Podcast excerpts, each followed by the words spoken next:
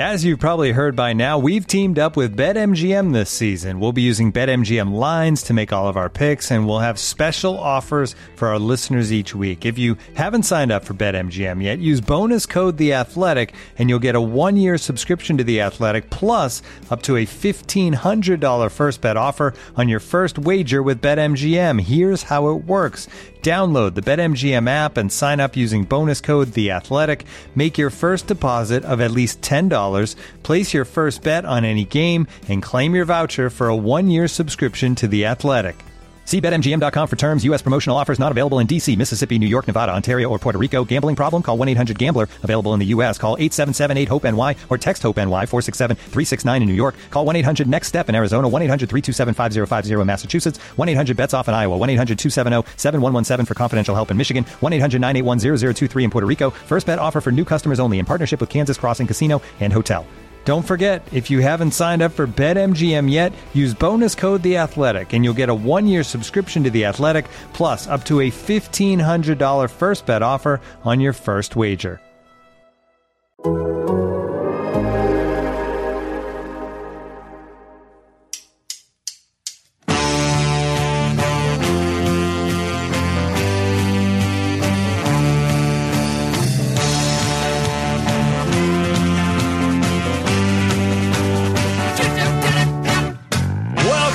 Total Soccer Show and our latest edition of Listener Questions. My name is Ryan Bailey, and helping me to field your queries today is a man who sadly doesn't own a single Liverpool FC NFT. Is that right, Taylor Rockwell? That is right, and I never will. Not just because of Liverpool, but because NFTs still feel like a scam to me. Even after I saw that uh, ESPN is partnering with Tom Brady to do one, I understood like four words in a fully written out tweet. I'm good with avoiding NFTs on the whole. NFTs are a scam. Okay, boomer. Whatever, Taylor. Yeah, I know. I, I'm aware that that's the mentality that I'm bringing to this, but I am okay with it because NFTs don't make any sense to me and are therefore scary. Uh, before Liverpool beat Portuguese side Benfica in the Champions League earlier this week, uh, we were we learned that their NFT range has flopped with only 10,000 sold out of, out of 171,000 available, Taylor. Um, whatever will they do um, from See, not making any money from this scam? could be made up to me. Like everything you just said might be real and might not be real, but that's that's where NFTs really lose me. Is just the like, yeah, the NFT offering it flopped, but then they came in with a secondary round of negotiations, and that that led to a tertiary acquisition offer, and here we are with the NFT, uncertain of a steady future. Um, I blacked out there, Taylor. What was that? See, see, Also here is a man who was never hidden in the toilets at Ibrox overnight to see the old firm derby, Graham Ruthven. Is that right? I mean, not that Rangers know of. Uh, you know, if, if you do it well, they never know. So who's to say whether I've done that or not? But yes, I did see that news story, and it was uh, fairly amusing to me Yes. and ingenious. It was it was a, a pretty good idea, if the sort of idea that might end you up in jail. I don't know if you saw this, guys, and listeners. Uh, a lad called Kalen Clark. Um, he was a ticketless uh, Celtic fan trying to get into Ibrox Rangers Stadium for the derby last weekend. He applied for a job at the Rangers food kiosk, or one of them in the stadium. Uh, his, his first shift was the day before the game. He hid in the toilets until the next day when the Celtic fans started arriving at the ground. Taylor, that's pretty impressive, isn't it? I mean that that that's some in- innovative solutions. Maybe he should be working in the NFT industry. He maybe should, Taylor. Rounding out our group is a man who's never been blocked by Matt Le Tissier on Twitter. Is that right, Joe Lowery? It's true, but only because I've never tried to follow him before. I think he's slightly outside of my soccer circle, Ryan Bailey. Is he outside of your soccer knowledge, uh, Joe, given his uh, the the years in which he was operating? Uh, British, uh, Premier League, Southampton? Question mark. Correct. Oh, okay. I'm gonna stop there. I'm gonna stop there. Maybe fullback. Not anymore. fullback. Is that Maybe right? fullback. He has fallen back on some controversial opinions. Let's say that, Joe, on his Twitter. Yes, I I have seen in the Slack you and Graham going back and forth and discussing this. And Graham, sorry to air out your laundry here, but I guess Graham is blocked by Matt Le Tissier, and that's that's been a whole thing. What did you do, Understand? Graham? I don't. What I don't did you know. do? Uh, I don't know. Probably told them to like watch TV at some point or watch the news, and that yeah, that was probably enough for me to get blocked. You're such Yeah. a brainwashed sheep, Graham. That's your problem. Yeah, sheeple. wake up, wake up. Well, listener, if you've got a question for us, there are two ways of reaching us. Either you can write your question on some paper and bake it into a tiny meat pie and hope Graham eats it at a game, or you can visit totalsoccershow.com slash questions. Either option How is would good. I read it? Well, I, I was hoping you only bite a little bit of the paper and then pull it out as a little Right, surprise. okay. Like a Kinder egg. Right, sure. I mean, sometimes I just eat the, the pie whole, uh, and then that question is gone forever. Oh. Indeed, indeed. Not Actually, Graham, forever. we, we do have some. we, We've got some excellent questions lined up from our listeners today, but Graham, there is one food-related one I'd like to get off my chest before we get started from Derek Okay. Light. Uh, I'm going to, I'm springing this on you. I apologise, All right, okay. but um, Derek would like to get your thoughts on the concessions that were sold at the Azteca for the recent game against USMNT. All of these, he says, were sold uh, sold by vendors walking up and down the sections in the stadium.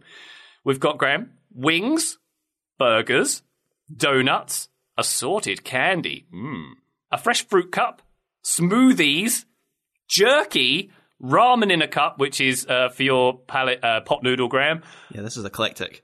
or beer and no water. Derek says. what do you think of all that? I mean, beer and no water sounds uh, pretty much like every uh, Scottish football game I've ever been to, and you're not allowed to sell alcohol in Scottish football stadiums, so that gets smuggled in. But uh, it's an eclectic uh, choice. I have to say, I did see outside the Azteca a lot of the vendors selling like, uh, like you know, tacos and Mexican street food, which looked amazing. Outside a stadium, anything goes. You can have whatever you like outside the stadium, but there's no there's not a single pie in that selection, so it's a it's a thumbs down from me from me uh, for the Azteca I, I, concessions. I thought I'm you'd afraid. um, you'd be bothered by wings and ramen noodles, particularly. and and a fruit cup as well. I mean, come on, nobody's wanting to get healthy at the football match. That's like the opposite of the the whole point of going to the football. Not in the spirit of things. You're quite right, Graham. You're quite Yeah. right. Uh, on that note, let's get to some other listener questions. We're going to start off with Justin Bartles, who says, Why does the USA or CONCACAF play more World Cup qualifiers to get to the World Cup? Compared to England in UEFA that only played 10 matches over a longer period of time, should all conferences play the same amount of games? Uh, it's a good question. Taylor, I'll come to you first. It, it's wildly disparate, the amount of games that teams can play in different federations. Uh, in the AFC, you'll play 18 games, for example. Uh, CONMEBOL, you get 18 as well. If you're in the OFC, in Oceania, three games and two games in the playoff, and then you're into Confederation playoff. So uh, New Zealand's game against Costa Rica will be their sixth game only. So there's a real difference, Taylor.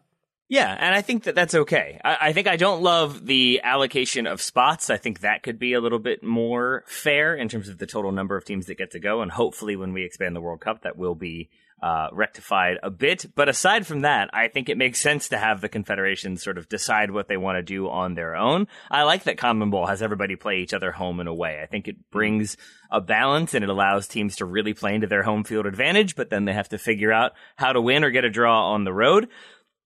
I also think you have to look at the finances of each confederation and of each member state within that confederation.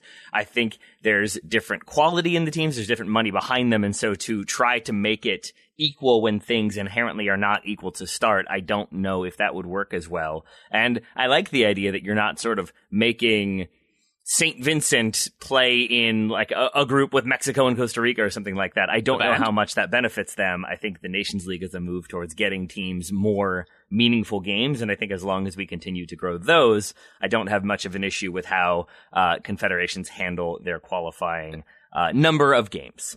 Is this is this not largely just based on the size of the confederations? So in, in UEFA there are fifty five member nations in, in UEFA.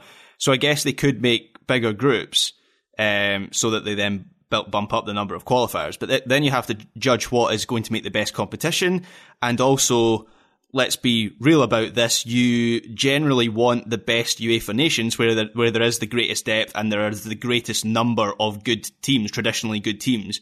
You generally want them to be at the World Cup. UEFA's got to fill 13 spots. So if you reduce the number of groups, then there's a greater chance that big nations, the good countries that we want to see at that tournament are, are going to miss out. So it's kind of like a balancing act between, and in UEFA as well, we've got the, the Nations League. I know they have that in CONCACAF as well, but the Nations League is actually a route into the Euros. I know it's not the World Cup, but another major tournament as well.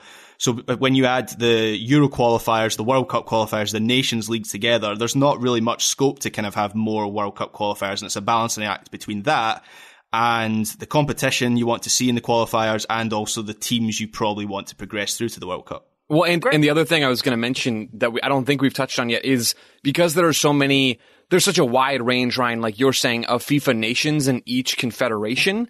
I'm, I'm not sure it's even logistically feasible or, or logistically possible to give every FIFA nation a chance to qualify while also having an equal number of World Cup qualifiers played across each confederation. I don't know how we do that. It doesn't, it doesn't add up in my head. And so I think it does make sense while it's not entirely even. And so I, I do understand where Justin's coming from with this question. I don't think you can have St. Vincent play 10 games and have England play 10 games and call that an equitable or, or like reasonable approach to qualifying. But is it equitable, Joe, for the CONMEBOL to play 18 games in a round robin uh, uh, format over various stages and then, you know, England to play eight games in their group? Or look at CAF, Africa. I think it's six games they play in their groups um, section, and they go to a pretty brutal head-to-head playoff. So they generally play seven games if you're not in the qualifying round. There's 50 odd teams in CAF as well. So it doesn't seem like it's entirely fair. And part of me, Joe, thinks maybe when it comes to CONCACAF, um, so I said 18, and I think I meant 14 in in their in their um, in the Ocho, isn't it? And a few extras for the first round and whatnot. But the point being, in Concacaf, is it not that they play more games because they make more money from staging more games? I mean, I, I, think that could certainly be part of it. It was fewer than 14 games recently with the Ocho. I mean, sorry, with the Hex, excuse me. Yeah. So it's been fewer games in the past, but money certainly is part of it. And Ryan, maybe, and I don't know if you, you have a hard stance on this, but maybe sort of to, to the point that it feels like you're, you're dragging us towards, maybe if you look at like CAF or something, that wasn't supposed to be mean. Sorry. If you're looking at, if you're looking at CAF, we were talking about them being split up into groups and just playing, you know, six games initially maybe to what Graham said earlier, you make the groups a little bit bigger, or maybe you try to even out the game slightly. But just my, my point about all of this is because there's not like an equal number of teams or even a, a rough equality across the confederations in terms of size. This isn't college football where you're kind of ranging between 12 and 16 depending on the conference. It's so disparate. I, I don't know that you will ever make it totally even. You could get a little closer to that. You could get Africa playing more qualifiers. You could get Oceania playing a few more qualifiers, but I don't think you're ever going to get it to be totally even. And I'm not really sure it matters all that much, honestly. Yeah. Ryan, I don't think there is any qualification for Copa America. Am I right in thinking that? I've, I've just done a quick Google because I had to check that and I can't find any qualification process. No. They, so they have to invite teams to fill. They have Copa to invite America. teams exactly. So I think that's a factor in uh, CONMEBOL having 18 fixtures is that they have a whole qualification cycle that UEFA and a, and a lot of other confederations have. And so they kind of have to flesh out that the time between World Cups somehow. So uh, I guess it makes sense for them to have a single table rather than um, lo- logistically and practically, you probably could have two CONMEBOL tables, but as I say, having the extra fixtures probably makes sense for them. Yeah, and uh, CONMEBOL, I think Taylor, I think we've mentioned this before. Do we like that qualification system the best, where it's basically a little league table, isn't it? Yeah, I think I do. And I think I do especially so because it lets everybody play everybody. And maybe, maybe South American teams don't love that because you don't want to have to play Brazil or Argentina both. But I think it's the same issue we're having with USA Mexico in an expanded World Cup. There's a decent chance that if they change the way qualifying works and you move into groups, you're not going to have the United States and Mexico ever playing World Cup qualifiers against each other. And that feels wrong. It feels sad to me. And so I think like you could definitely make the case that you could split CONMEBOL up and have them into different groups or a couple different pairings or however you want to do it. But ultimately, if we're missing out on Brazil, Argentina trying to qualify for the World Cup playing against each other, I think that's a loss. So I, I like the idea of them sticking with it so that they get those big games and it feels like this momentous occasion. What I think I'm learning from this conversation is I think we stumbled upon the reason why Ryan hates the international break so much is because UEFA's window tends to be, or like the number of games played tends to be so tight that you'll usually get one World Cup qualifier and then a friendly, and nobody really gets excited about friendlies. We get excited about World Cup qualifying. So when the US has a break and they're playing two or three World Cup qualifiers, Joe and I are excited. When mm. England has a break and they play one World Cup qualifier against Estonia, and then they have a friendly game that's not that exciting against, I don't know, Wales, it, maybe that doesn't quite get the uh, motor running, Ryan. You've hit the nail on the head, Big T. Congratulations. You got there. Yeah, but it, it uh, Justin makes a very good point. If England playing eight games to get to the World Cup, and Canada have played twenty, so and that, that's including going through the, the initial stages as well. So it, it, there's no equity there. But uh, I suppose the answer, Taylor, is there's not much we can do about it. Yeah, man. But also, Canada's going to the World Cup. The world should be happy. I've sure. I have one more question before we leave this one, guys. Do you think it's advantageous to play more games or, or fewer games? Because I'm I'm kind of torn. I think that maybe playing more games in international soccer is a good thing. It, I think it depends. Wait, for, to what purpose, Joe? To qualify or to improve your team? Well, I mean, yeah, shoot, dog. That's that's a good point. shoot, dog. Because I think if we're talking about to qualify for something, my answer is fewer games. Because I think. Yeah over the stretch of a 38 game season, we tend to get Man City and Liverpool on top, not Hull City when they were like 10 games in and top of the Premier League. I think things balance out over a longer period of time, but obviously more games helps you get more chemistry, helps develop players, maybe more players become interested interested in playing for your national team. So I think it, it varies based on uh, what you're going for. Yeah, at the same time, though, I, I, can see it being advantageous to play fewer games in, in terms of qualification. But you look at a team like Peru, who started qualifying really poorly in CONMEBOL and managed to mm. sneak up to fifth in the table. They wouldn't have been able to do that if they right. played 12 games or so. So I guess the answer to my question is probably it totally depends on the situation. I was just trying to think if it was better or worse if Justin was trying to, to say that maybe it'd be better off if everybody played fewer games or maybe everybody should play more if it's so that it's more hmm. equitable. And I'm, I'm just not sure it matters. I think it's going to be case dependent. I think it's certainly not the case that all conferences should play the same amount of games, though, as Justin posits, though, because that just wouldn't be fair with different sizes of um, confederations and the way they have them structured. I think we've all agreed on that, right, Joe? Oh yeah, oh yeah, yeah. Good stuff. Uh, no, Justin... I want Oceania playing 18 games. I think that should be mandatory. Let's make it happen. New Zealand, yeah, a lot of travel for a lot of New Zealand players who a lot of them play in Europe as well. So a bit of a um, some, some, carbon footprint going on there, Taylor, shall we say? uh, Justin, thank you so much for the question. We're going to take a quick break. When we come back, a couple of USMNT questions coming right up.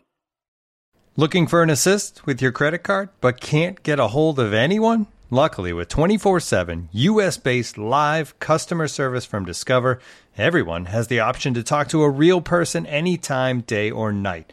Yep, you heard that right. You can talk to a real human in customer service at any time. Sounds like a real game changer if you ask us. Make the right call and get the service you deserve with Discover. Limitations apply. See terms at discover.com slash credit card. This episode is brought to you by Michelob Ultra, the official beer sponsor of the NBA. Want to get closer to the game than ever before? Michelob Ultra Courtside is giving fans the chance to win exclusive NBA prizes and experiences like official gear, courtside seats to an NBA game, and more. Head over to michelobultra.com slash courtside to learn more. Total Soccer Show, welcome back to Listen to Questions. Joey Jadlowski has got one. He asks, Who is your USMNT best 11 of players who played zero minutes in CONCACAF World Cup qualifying this cycle that are still in the picture to make the World Cup roster? And how would that team have done in this cycle if they were the group that needed to qualify us, assuming they were all healthy? This one's got Joe Lowery written all over it. It does, Ryan. Thank you for giving this one to me. I like this question a lot. This was a fun one, Joey. Uh, I've got my 11 here for us. I'm going to go through from back to front. In goal, I have Ethan Horvath, who was called in, but never actually played on the field in World Cup, quali- World Cup qualifying. Center backs, I have CCV. You're welcome, Graham. And I have Matt Miazga. neither one of those two players got any minutes, and, and neither one of them are all that high. It seems like on Berhalter's depth chart, but I think they would be a capable duo in this 11. At right back, I have Joe Scally, again, called up to a camp, didn't get on the field. Right back was, right, right and left back were a little tough for me because I think there were a few different options, but Scally at right back, and I have Sam Vines at left back in this, in this, in this, uh, in this 11. Mm-hmm. At the six, and the midfield and the forwards are where it starts to get a little murkier, I think. I think in some respects that back five almost picks itself, including the goalkeeper there. Mark Delgado, I have as the number six, which I think is maybe a little bit of an under the radar pick. He's had caps for the national team before. He's playing as the deepest midfielder for the LA Galaxy right now, and he's playing very, very well. He's been huge for them and Greg Vanney this season. I have him behind the dual eights of Paxton Pomykal. No surprise that I picked Pomykal and mm-hmm. Eryk Williamson, who's just getting back to health with the Portland Timbers, has been impressive, genuinely impressive for the national team in the past. So Pomykal and Williamson in front of Delgado, and then my wingers.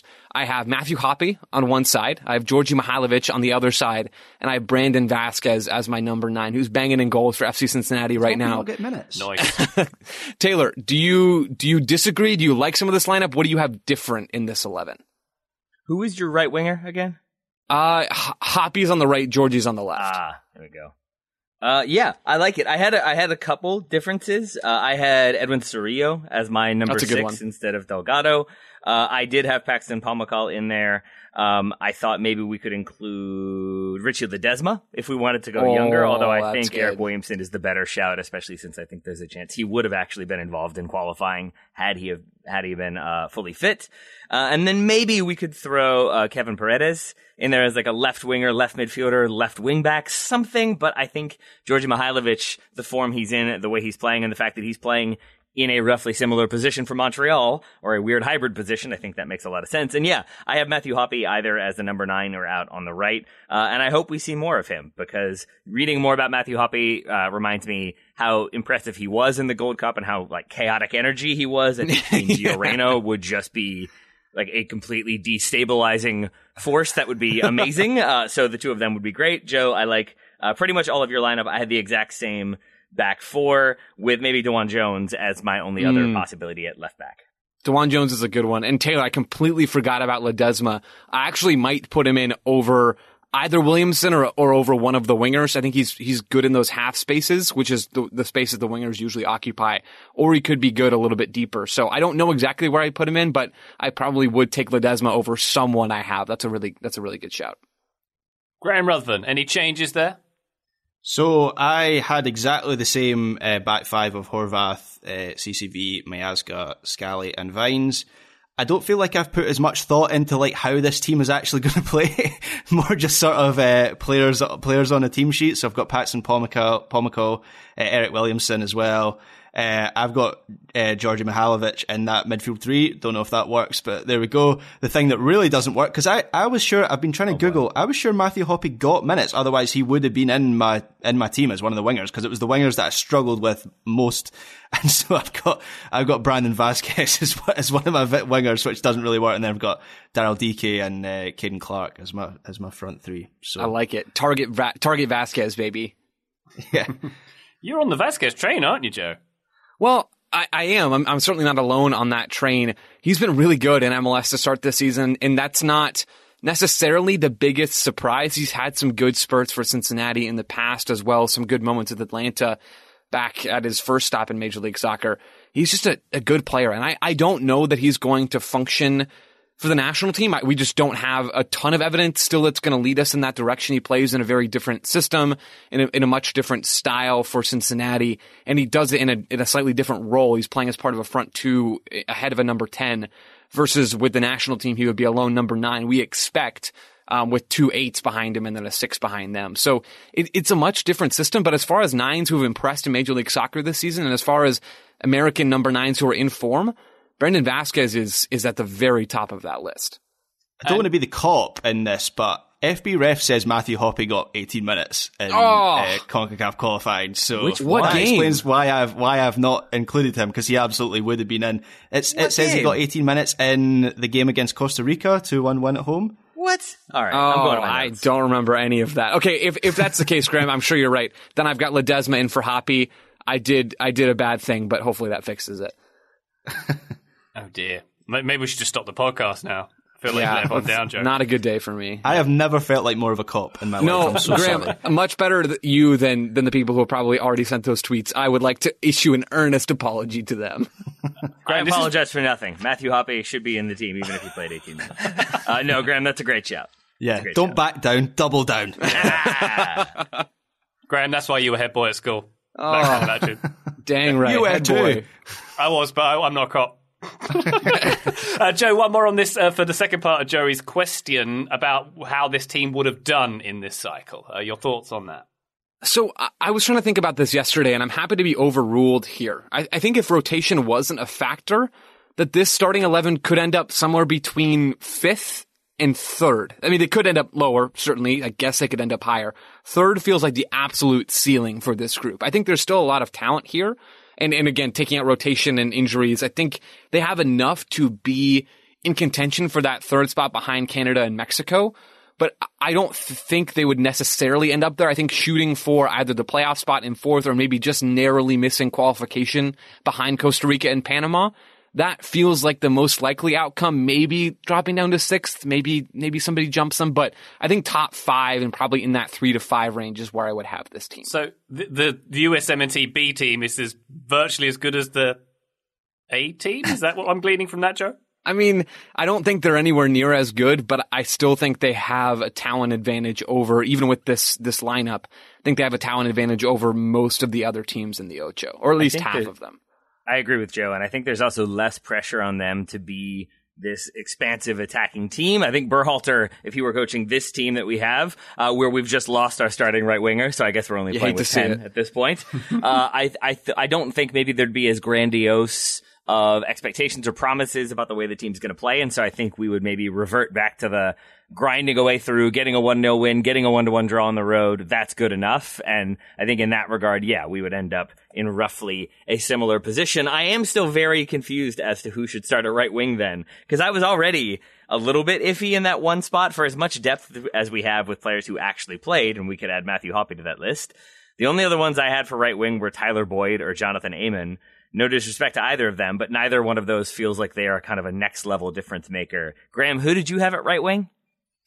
Uh, Brandon oh, I feel like this team's right? now going to get uh, picked apart. Yeah, so I had Brandon Vazquez. Yeah, we'll figure it out. We'll we're going to be. It it's going to be a, a very. Uh, yeah, an innovative system. It's it's a Mandzukic with Croatia kind of deal, right? Exactly. I don't remember what tournament That's that it, was, but yeah, yeah, that's what I, I, I got you, Graham. You and me. I mean, I, I hear you. Well, um, let's go. Speaking of flexible formations, gents, that leads us nicely to our next question. Thank you, Joe, for yours. Michael Hastings Black asks or says Triple G said he would explore other formations beyond 4-3-3 for this here forthcoming World Cup. What do y'all think they might be? And based on this, which players might come into the fold? Joe, I turn to you once again. So I, I love this question. I kind of think that Berhalter was just yanking our chains a little bit with that quote. I know what, what Michael's referencing there. He talked about maybe we'll experiment a little bit in these upcoming games before the World Cup. I believe that was the gist of that quote. I, I'm not personally expecting any big formation changes. Berhalter spent three years now building this 4-3-3 with some 3-4-3 pinched in, and I'll talk more about the 3-4-3 in just a minute. He spent so long on this shape I just have such a hard time believing that if he wanted, thinking that if he wanted to experiment, I, th- I think he would have done it already, right? So I'm not expecting any shift to like a 4-2-3-1 or a two forward front. That feels like 2021 time, not like 2022 with a few months left before the World Cup time. I could totally be wrong, and I welcome dissenting opinions on that. But if there is a change, I do think it's probably going to be more tactical work in that 3-4-3 in Nations League or in some of those friendlies coming up in June. I think that's probably the most likely alternate formation, just as it's been for Berhalter throughout his USMNT tenure, really from, I guess, 2021 on, essentially. So if it's that 3-4-3, the only players that I think might come into the fold are an extra center back or two, at least in terms of players that are are now needed because of a formation shift. I would like to see Brandon Vazquez. I would like to see Djordje. I would like to see Pomykal and Scally. The the other player, and none of those really need a formation shift to get a look. The other player I'd, I'd like to see involved is CCV, and I think he does fit that three four three idea you have three center backs in your formation, you're going to need a couple extra center backs in your squad, or at least one. And between maybe that shift to a back three for, for at least a game in June, and between how CCV's played this season for Celtic, I think that might be a nice little pairing to give a run, the 3-4-3 and CCV. Oh, that rhymes too. I Ooh. like that. In, uh, give that a run at some point in Nations League. Taylor, we've seen that Grealish and Foden don't like coming up, coming up against a 5-5-0 this week. Uh, what do you think? I mean, I, am into it. It solves the number nine issue that the U.S. has or doesn't have.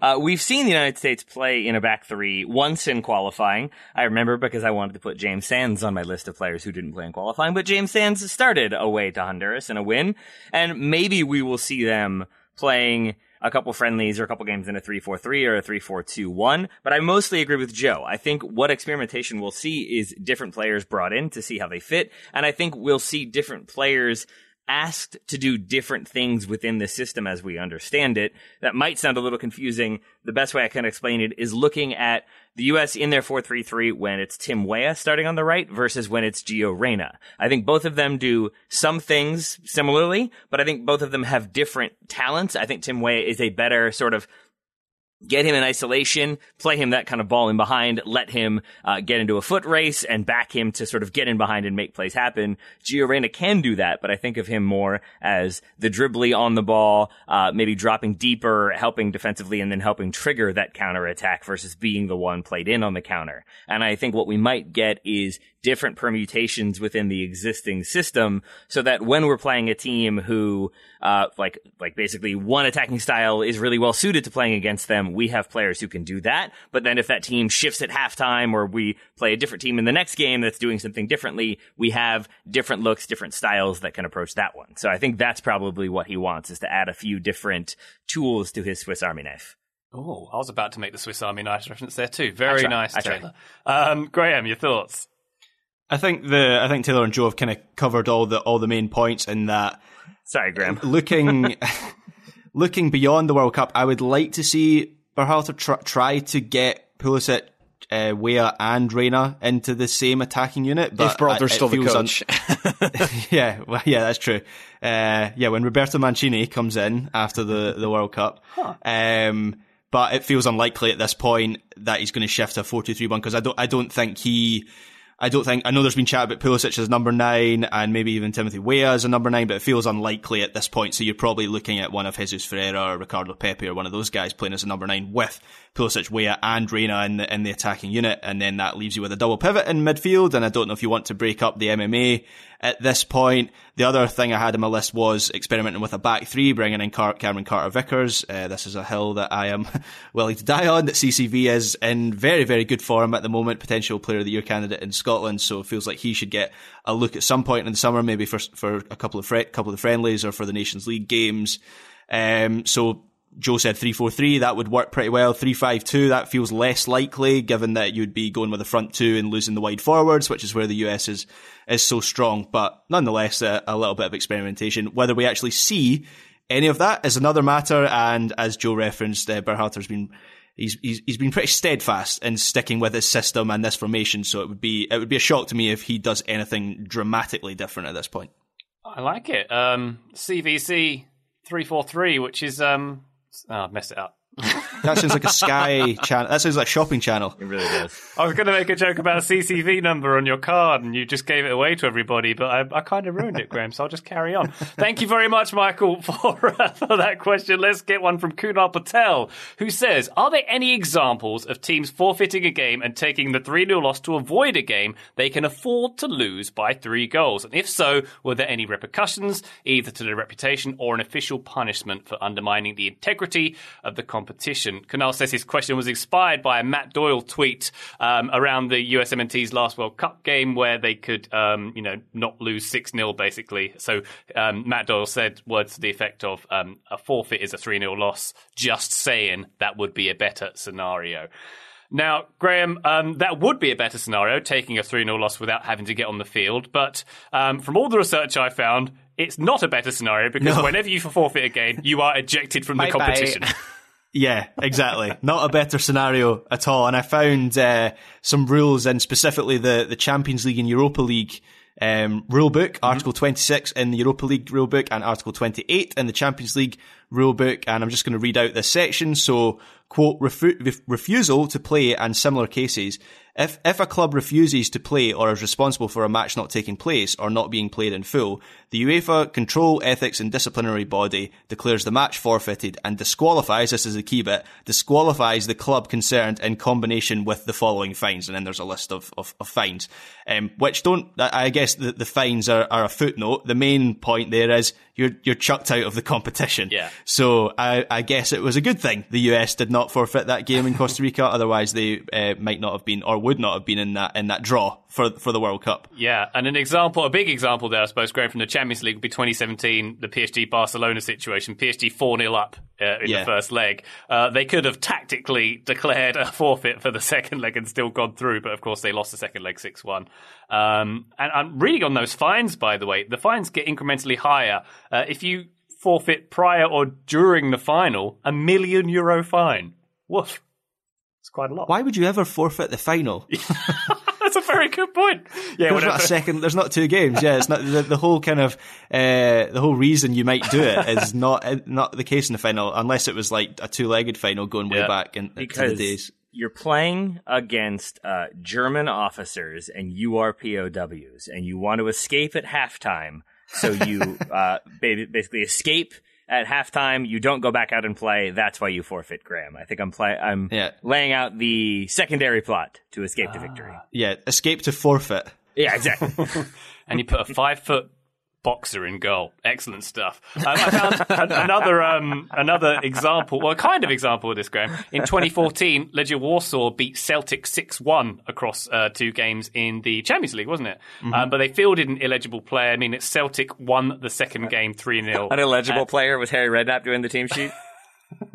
Ineligible, excuse me, and my diction. It's not head boy behavior, Ryan. Goodness me, what's well, I'm falling apart today. I apologise. Um, so Celtic won the second game three 0 by default, and Celtic were actually reinstated to the next round instead. Do you remember that one, Graham? I do, and it, it happened, I think, the season before or two seasons before with uh, Sion in Switzerland as well. Exactly the same thing, where Sion fielded ineligible players, and Celtic, uh, yeah, they, they've had some good fortune in, in Champions League qualifying. They have indeed. Uh, Kunal, thank you very much for that question. We're going to take a few more after this very short break. Back soon. Hey folks, this is Taylor from the Total Soccer Show, reminding you that we are inching ever closer to the start of the summer transfer window, which means there are teams that will buy and sell their players early, there are teams that will leave that business very late, and there are teams that will operate in between. But no matter what, it's going to be a chaotic situation. There's going to be offers coming through willy nilly. There's going to be transactions to be tracked and processed and make sure that enough money is there. There's going to be probably angry clubs calling to complain. There are many things to deal with. And unfortunately for those clubs, there is no sort of business tool that makes things easier, makes transactions simpler, gets the business done efficiently and effectively. But for the small businesses around the globe, there is such a service Shopify. Shopify is the global commerce platform that helps you sell at every stage of your business. From the launch your online shop stage to the first real life store stage, all the way to the did we just hit a million orders stage, Shopify is there to help you grow. Whether you're auctioning autographed apparel or selling sleek kits, Shopify helps you sell everywhere. From their all in one e commerce platform to their in person POS system, wherever and whatever you're selling, Shopify's got you covered. Shopify helps turn browsers into buyers with the internet's best converting checkout, up to 36% better compared to other leading commerce platforms. And you can sell more with less effort thanks to Shopify Magic, your AI powered all star. And I really appreciate that about Shopify. No matter how big you are, no matter how fast you want to grow, Shopify gives you everything you need to take control and take your business to the next level. Shopify powers 10% of all e-commerce in the United States, and Shopify's the global force behind Allbirds, Rothy's, Brooklinen, and millions of other entrepreneurs of every size across 175 countries.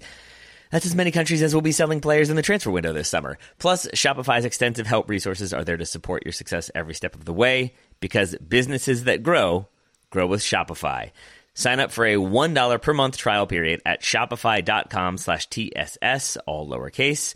Go to shopify.com slash TSS now to grow your business no matter what stage you're in. Shopify.com slash TSS. Looking for the best place to buy tickets for any of your favorite teams or sporting events? We've got the spot.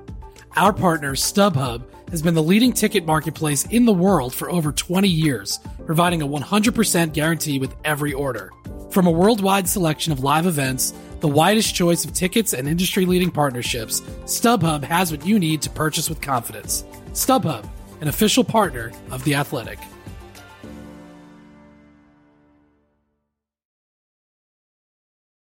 Total Soccer Show, welcome back to our listener questions. We have one right here from Mr. Thomas Buck, who says, keeping this simple, is there any chatter in MLS of dividing conferences into divisions like other major North American sports leagues? And if not, why not? Looking at the table these days overwhelms me, says Thomas, like tackling a grocery, grocery list before Thanksgiving. Seems to me that divisions could heighten rivalries and offer more silverware or banners to teams. Just seems logical, if untraditional, in the soccer world. Um, Joe, I think we mentioned this when we were doing the weekend review last week or the week before that there's a lot of MLS games. There's 14 games per weekend. That's quite a lot. That is, if I do the math correctly, 40% more than most European 20 team leagues. So maybe there is a case for this? It's it's bad right now. I mean, I, I really enjoy watching MLS. It's probably the, the one of the things I spend the most time doing over each weekend that the season is happening. But I, I totally agree with Thomas and his premise that there are too many games in MLS right now. It is overwhelming at times. And it's only going to get worse with two more teams coming into the league over the next few years. It's going to be 30 with St. Louis and, and surely with Las Vegas. That's too many teams to keep track of. I, I really do believe that. I don't know how easy it is to do that job well of covering MLS as, as it gets to be bigger and bigger. And, and to even be a fan of the league, it gets more challenging.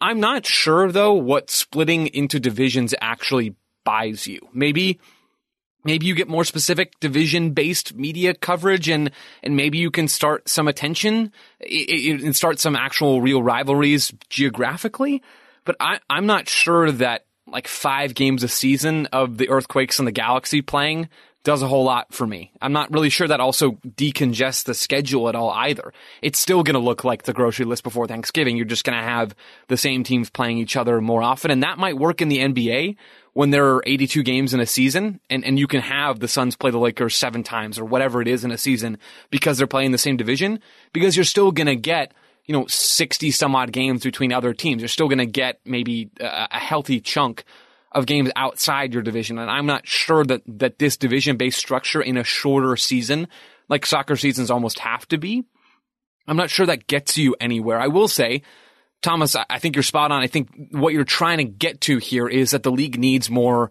division and not divisions, but it, it needs some sort of rigid or at least more rigid divide. I know there's the Eastern and Western conferences, but you still get cross conference play and there's just still too many teams playing each other I, I would just love to see, and I, I have not heard any chatter about any of this. I don't really hear chatter, period.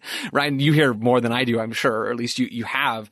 I, I would love to see MLS one and MLS two happen. Yes, like some sort true. of top and, and bottom division. You, you get the owners on board by saying, well, you know, you're still involved in Major League Soccer and it's still a closed pyramid, which is what they want. And I think there's absolutely justifiable reasons from an ownership perspective as to why you would want that maybe down the road you can get teams on board with this. I'm still really skeptical that this will ever happen. Uh, I kind of think MLS is just going to chill at 30 for a while, at least till after 2026. And then maybe we get some structural tweaks, but, but MLS 1 and 2 feels kind of distant and improbable to me, but that's really how I would like to see this league change. Just split it 15 and 15. Do the top couple teams going up and down, or the bottom teams going down, the top teams going up, and, and just really do a, a mini pro rel I just think that would make everyone's lives, mostly mine, selfishly, much easier. Lo- The lovely campaign idea. starts here. yeah, exactly, exactly. That's a great idea. I think many fans would like to see that, Joe, but I suppose it's a pretty hard sell for the franchise owners who maybe see their team in MLS2 for a little too long. yeah. I mean, to be fair, uh, yes, it is, and that's why I don't think it'll happen. At least I'm not getting my hopes up. To be fair, though, you know, if if you have a competent owner, or if you want to be a competent owner, your odds of of moving up to MLS one and staying there are are much greater. So I I don't know. Maybe MLS can get people on board with their controlled costs model, and, and owners will still accept that their operational costs will be relatively even across both league. I, I don't know how this would work. This would take a lot more thought. And to be honest, this is probably one for Paul and Sam or, or Graham because I think he likes this idea as well. But I, I just hope it happens. But I, Ryan, I am certainly not optimistic that it will. I'm not optimistic either, but the weird thing about this is if you were going, so obviously, if you go way back to the start of league structures in Europe, we're talking like early 1900s or even eight, late 1800s. They all had to introduce promotion and relegation and divisions at certain points. But if if you go back, if you compare the scenario that they would have had then to what MLS has now, MLS is actually in a in a easier, better position to introduce different tiers because of its centralized structure. So they could single pot it.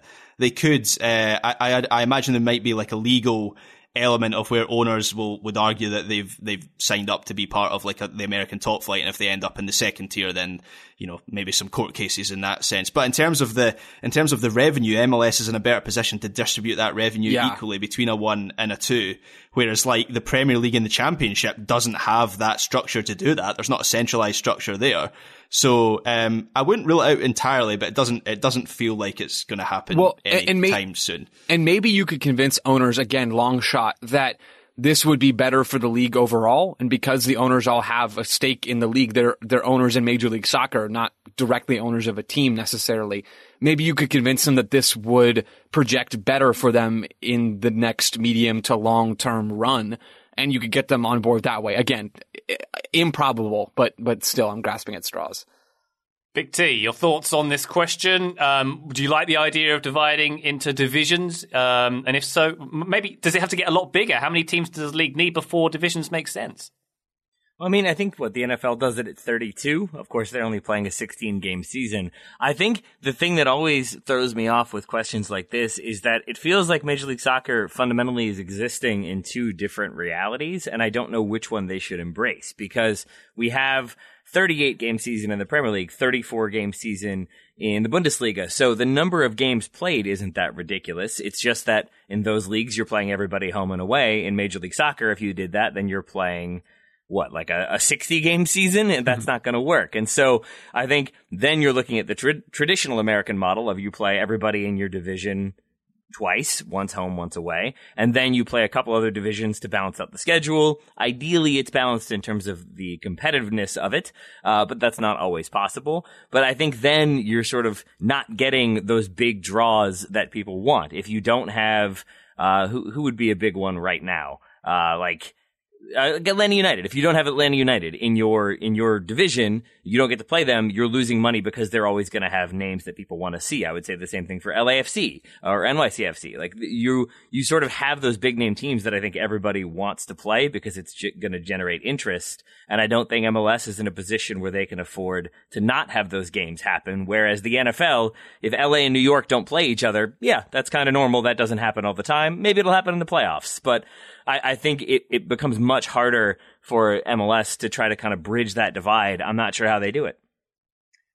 Okay, Taylor, little thought exercise for you. If we did divide into divisions, where in the country do you think would be one of the better divisions? I'm going to nominate the Southeast um, for obvious reasons. Atlanta, Charlotte, Inter Miami, bit of Orlando, maybe some DC in there as well. Are you going to list a good getting team at any point, or?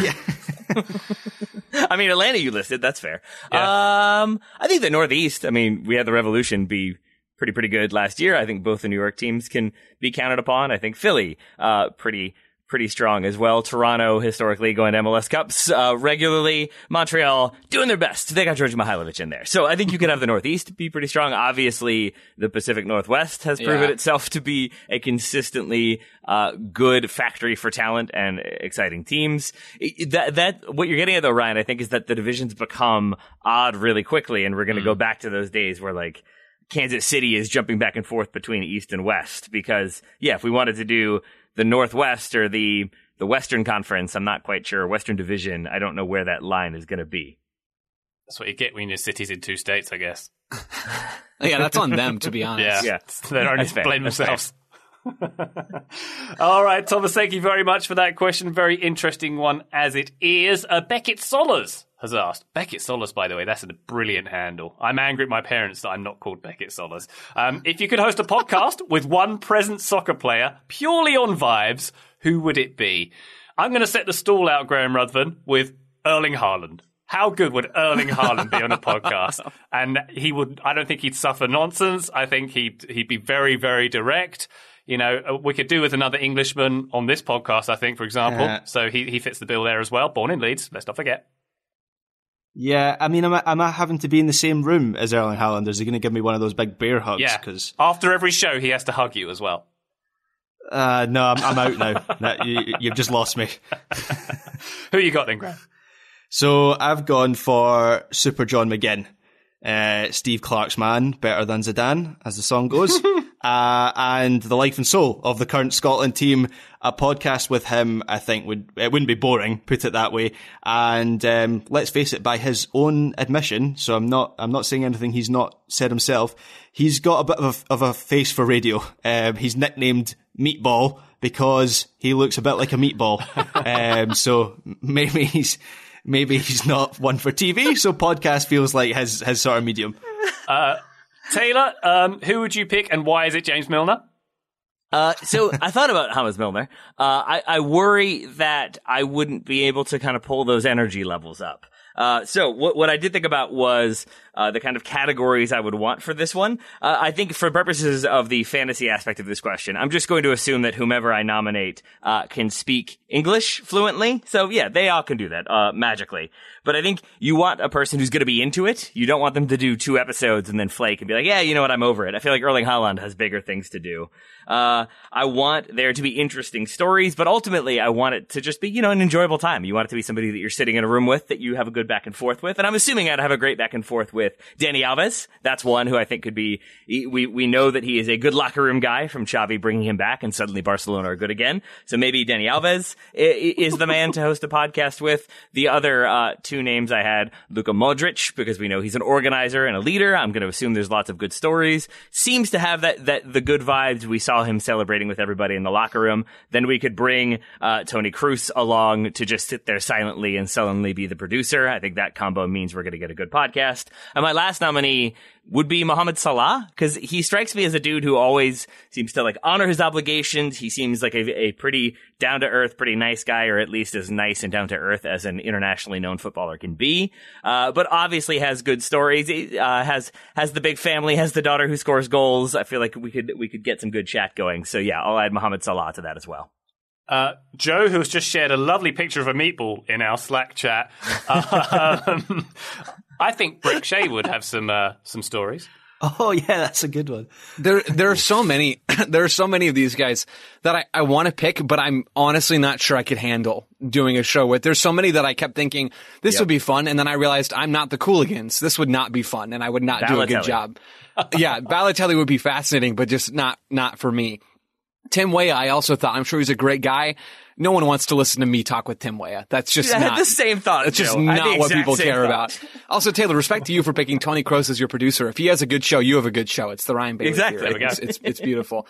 Um, I have I have two, not together. Those would be separate podcasts. Thomas Muller. I think oh, would be fascinating. He has such weird vibes, and I think I think he would have like a tactical appreciation for the game. I think I think we could talk about what happens on the field, which is stuff that I, I love, and so that would be a part of the podcast. And he just seems like an interesting slash weird dude, but in a way that I could handle, in a way that like people might actually enjoy. So Thomas Muller is one, and Reggie Cannon is the other. Because I wanted to pick someone from a, a USMNT perspective, an American soccer perspective. Cannon seems really well spoken and, and kind of thoughtful and he just seems like a smart and fun loving dude. Again, feels like a, a good conversation that we could have on a regular basis. And we would have a lot of interesting American soccer centric things that we could talk about. So Thomas Muller as, as kind of my wild card, but Reggie Cannon would probably be my, my more safe pick here. I like it. I 100% had Thomas Muller on my list as well, Joe. Very, very nice. good choice. Um, uh, Graham, any more for the, any more? Um, Juan Mata seems like quite a nice mm-hmm. guy, mm, very uh, and he's not too. exactly he's not exactly playing much for Man United right now, so. Mm. He'd have time to podcast most days, I guess. Bless. I'd say I've got one nomination. It's not a current player or indeed a player. If I could have anyone from soccer, I think I'd have Louis Van Gaal who we know is um, um, been diagnosed with prostate cancer. And we wish him and his family all the best at the moment. But it got me thinking about how he's he's loved by the players who like he, Thomas Muller adores him. I think we had there was a, yeah. some footage was it last week of sort of them them horsing around on the side of the field and it looked really really nice and so many of his players have got good things to say about him. But I just love that really straightforward Dutch thing that, that, that many Dutch people have where they, they don't coat anything and I think it's, yeah. um, it's it, that could be really entertaining having Louis van Gaal and just for him to say Shek again. I just wanted maybe that's what the pop would be called. Yeah, yeah. With Van Gaal, there are a lot of um, how would I describe it? Like spit out your tea moments Right. with with Van Gaal, where he just drops in a line that you, you can't quite believe that he said. Uh, there were a lot of moments like that at Manchester United. So yes, I'm 100 percent on board with the LVG podcast, Ryan. Um, Joe, just to check, uh, Beckett's question, we said we select these players purely on vibes. And as our resident young person, have we fulfilled vibes? As Uh, I think. I think for all of us, we fulfilled our own individual vibe requirements. Like we're not, it's not all going to be equal across the, the spectrum here. And also, Ryan, I am not the right young person to talk to about vibes. I obviously am. I obviously am the young person that everyone needs to hear from. Because if we're going with vibes, we have to be doing this interview in person, right? This podcast must, or not interview, but this podcast has to be recorded in person because you can't have vibes over, over Zoom. It's very difficult. And that means you all are deciding to be locked in a room with Louis Van Gaal for who knows how long. I'm not sure any of us could handle the intensity of being locked in a cage with like a, a caged leopard and hoping that he, uh, he gives us intelligible answers and not just raw fury. we're in a It cage started now? off as a room, now it's a cage. I mean, I mean, yeah, that's where that that's where intense managers all sleep. You didn't know that? It's part of the uh like like Pep Guardiola. Couldn't you imagine him sleeping in a, in a crate? You know, he's got to desensitize himself. Yeah, I was going to suggest we could just meet at Starbucks, but you That's know, probably cage better. it is. That's probably better. The listeners don't know, but Taylor actually records from a cage, don't you? Like a little mean- dog crate. hey, space where space is, and plus when we put a blanket over it, I feel like it's nighttime and I go to bed. That's right. Um, I've just got one final listener question to pose uh, for you, gents. This is from Demetrius Osborne, um, following up on his question a few weeks ago about the TSS logo. What is the story behind the TSS theme song? Is it Taylor Rockwell singing at the end of the episode? it sure sounds like him. Uh, is it is it on tune or in key? If so, it's not me because I can't sing Just at all. yes. I I can do no musicking of any kind. Uh, no, that is uh, when Daryl and I started the show. We needed rights free music uh, to be able to play it on the radio. Uh, that is a friend of mine from high school. His band, composed of people I went to high school and middle school with. Uh, as you can tell, it's from a bygone era, and there was this thing called ska. I didn't even know it was ska until somebody pointed that out like 10 years after we started using it. But yes, it is a high school band that we grabbed very quickly because we could use it for free, uh, per my friend's uh, authorization. We do have that legally binding. Uh, and then we, we put out a poll like five years or so after we started the show, and I think even more recently about should we get a new song, should we change it up. Consistently, the vote is no. Uh, I will always happily consider new options if people wanted it to change, but for now, it is the Bread Song by the band Zero One, and it is indeed about working in a bakery, which I think the lead singer was doing when he wrote the song. Hang on, The on. thing that blew my mind about this song was when when we did our our editing uh, tutorial and you send o- sent over the the the full song. I wasn't even aware that there was a full Yes, there's a full track. There's a there's a, there's a full track of this song and that that blew my mind a little bit. Taylor, did I'm you glad. say the band's called Zero One? Mm-hmm. Is that like the worst possible name for a band if they're trying to be found on Google? I'm sure at the time they, they maybe weren't as concerned with that at, at that particular era. Yeah, yeah. I think 1999 there was less concerned about that one, more concerned Yeah. about getting it on or keeping it off Napster. I guess was. The I mean, is right is is SEO like the guiding light of how most bands pick a name? It doesn't If you're feel right, very Bailey, good to me. apparently. Well, maybe is it to do with being at the top of like when you start put plug your iPod into the car in 1999 and. Oh, one comes starts, up first. yeah. Maybe that's it. Because there's a band I like from the UK. You might have heard them, Graham, called A, just the letter A. They're like Yeah. a hard rock band, and they were formed in the pre-internet times. And they're like, our name is terrible because no, not a single person can find us on the internet. So that's uh, uh that's troubling. Um, Taylor, th- It's this- them and this- the Chicago Fire. Yeah. And MLS in general. You st- I still get real estate listings when I type them in. right. Oh yeah. MLS.com. Yeah. don't Why have that. they not bought that? I don't understand. Because it's way, it's I think way more valuable. Yeah, I think it'd be very expensive. I think they tried, and the and We're the price talking they were about a given. league that is that has expansion fees of three hundred and fifty million dollars here, Just Yeah, take uh, the, Vegas the- expansion expansion fee and, and put all of it towards that. and buy the domain. Yeah, Yeah. Do you, 26 Graham, do you years know later. what? Do you know what the multi-listing site is? Because I only know from uh, buying a house in the United States. So like it's it's like real estate, isn't it? Yeah, it's On where like every MLS.com. single house put on the market goes before it's on any of those apps. So I think it's a, it's a massive site, but I think they were uh, offered amount, an amount of money to give up the domain, and I think they requested like ten times as much as was offered. So uh, thus far, it remains a non-starter. But yeah, that'd be fine it- if we went to MLS exclusively. It's very annoying to me how it's MLSsoccer.com, Yep. Major League Soccer Soccer. It's Yep. like how Hibs in, in Scotland here, their first Twitter name was Hibernian FC Club, so Hibernian Football Club Club. There's a lot of that though. WTAtennis.com, Women's Tennis Association Tennis.com. There's there's a lot of that going on. And people uh, people saying ATM machine. You know, there's there's lots of that. It's all around. Yeah, true. It's all around. Um, Taylor, one final question about the song. What Mm-hmm. are the lyrics? Uh, You gotta smash it. You gotta working in a bakery. It's hot as hell, about 103. Uh, I forget what the rest of it is, but yeah, it's literally about him working in a bakery and about what you have to do and how early you have to get up and how hard the work is. Uh, but yeah, I, I think he So ended just- up working on a collective farm in Hawaii for a while. The guy who wrote that song, so maybe the bakery uh, led him to literally greener pastures. On a Yeah, and it feels like those lyrics are maybe maybe throwing shade at us for as people who like don't do real jobs. what do you mean, Graham? This is just as demanding as coal mining, sitting in this comfortable chair talking to a microphone. Honest, honestly, Taylor, I don't think the song should ever change. Like, it would make me really sad if it changed, and I think that probably goes for a lot of other people out there. Maybe there's people who hate the song, I don't know. But it is just so iconic and nostalgic for me, and I'm sure that's true for a lot of other folks. So I hope that uh, if you do do a poll, I'll be making a hundred different Twitter accounts to skew the to skew the results in one direction. I'll put it that way. Thanks, buddy. Excellent stuff. Well, a, a thumbs up for our theme song, and thank you very much, Demetrius, for your question there. Thank you to everybody who has submitted questions on this here show, and thank you to Taylor Rockwell for answering those questions on this here show. Yeah, right back at you, buddy. Thank you, Joe Lowery. Aw, thanks, Ryan. Thanks, Graham Ruthven. Thanks, Ryan, and sorry for being a cop again. The hoppy cop. The copy. Ah, you said cop with a P. That's fine. Uh, thank you very much, listener. We'll be back with another one on the feed. But for now, bye.